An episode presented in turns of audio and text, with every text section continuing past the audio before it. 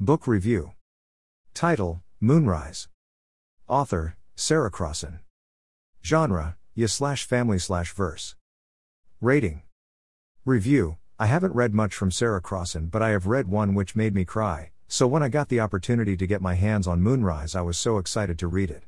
Like one, Moonrise is written in verse and bounced back and forth between the past and present as it follows the relationship between two brother, Joe, and Ed while Ed is on death row. The opening introduces us to Joe, who is seven years old when he finds out his brother, Ed, is in prison and is being charged with murder despite his protests to his brother that he didn't do I 10 years on. Joe is the only person still standing by Ed, even the rest of his family have turned on him and he has moved closer to the prison to spend the last weeks of his brother's life with him as his execution date has been set. A year after the first phone call, the family learn Ed was convicted, and at that point, their aunt moved in because their mother couldn't cope and eventually left and never came back.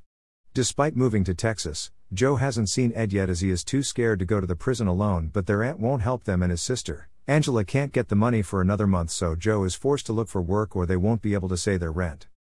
As we approach the one quarter mark in the novel, we bounce back and forth as Joe is working in Texas, fixing up an old car on the promise of getting a job with a local diner.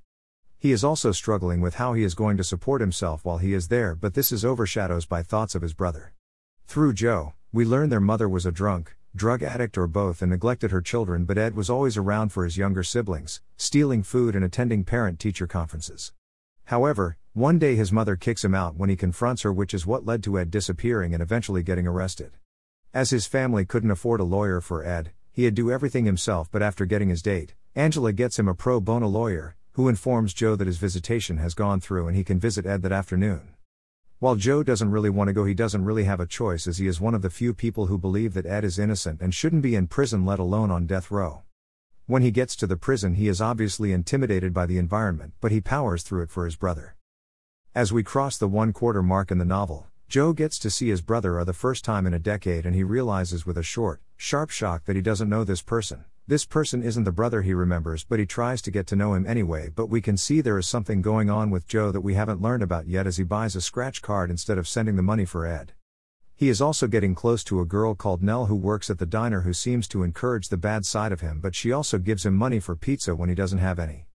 We can also see Joe starting the travel down the same road that led Ed to where he is as he steals a drunk girl's wallet for the money as he is flat broke. Between the visits, Joe reflects on his children, especially after Joe's arrest, and how his aunt tried to make him disappear from the family, but Joe wasn't willing to let his brother go that easily. As we approach the halfway mark in the novel, Joe has to ask his brother once and for all whether or not he did the crime he has been charged with, and Ed is furious with him and refuses to see him for days, which Joe ends up spending with Nell. However, the prison priest delivers a letter from Ed where he explains everything that happened that night, and it turns out that he was pulled over by the police officer but fled when he thought he was going to get him sent home. He ditched the car and was making his way to someplace else when he was picked up.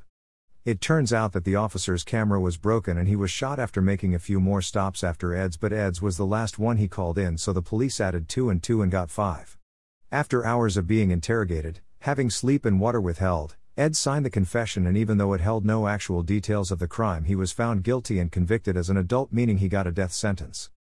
Ed explains when he made the confession he thought he would be able to explain what actually happened later, but no one wanted to listen, and now he is going to die in less than a month unless a miracle happens, which is unlikely, which both Ed and Joe know.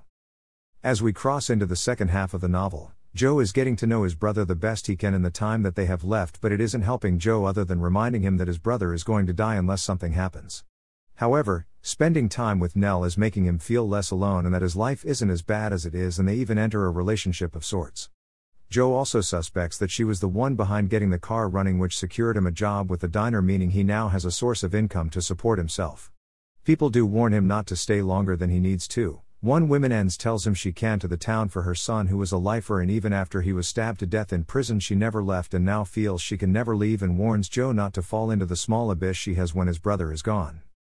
As we approach the three quarters mark in the novel, as Ed's execution date gets close, his appeal are denied, and his only hope now is the governor. But Joe doesn't have much faith. However, his sister and aunt have arrived, and with the exception of his mother, the family are together and will be until the end. Things are complicated though, as Joe learns Nell's father is the warden of the prison, which upsets things between them, but they manage to work through it. We also get some really heartwarming scenes of this family spending Ed's final days together, we really made me want to cry.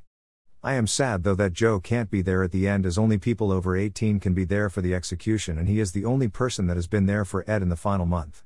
Finally, we have reached close to the end as it is now the day before the execution, and I have a feeling that the Moon family aren't going to get the miracle they have been praying for. As we cross into the final section of the novel, I was right about the family not getting their happy ending as the governor denies Ed's final appeal and he is going to die. Seeing the family last meeting and having to say goodbye was heartbreaking, and seeing Joe completely fall apart after hearing that his brother is gone was devastating, but Ed does leave them something good. He leaves them the memories they have from when they were happy and the knowledge that all of them are now free. As the family head back to New York, there is a final goodbye between Joe and Nell, which seems so trivial in comparison to what happened with Ed, and it is made worse realizing that this does happen in real life. Sarah Crossan has mastered the art of writing some of the most depression books I have ever read, and I hope she never stopped. Buy it here. Paperback slash hardcover, amazon.co.uk, amazon.com. Kindle edition, amazon.co.uk amazon.com. I received this review copy from NetGalley.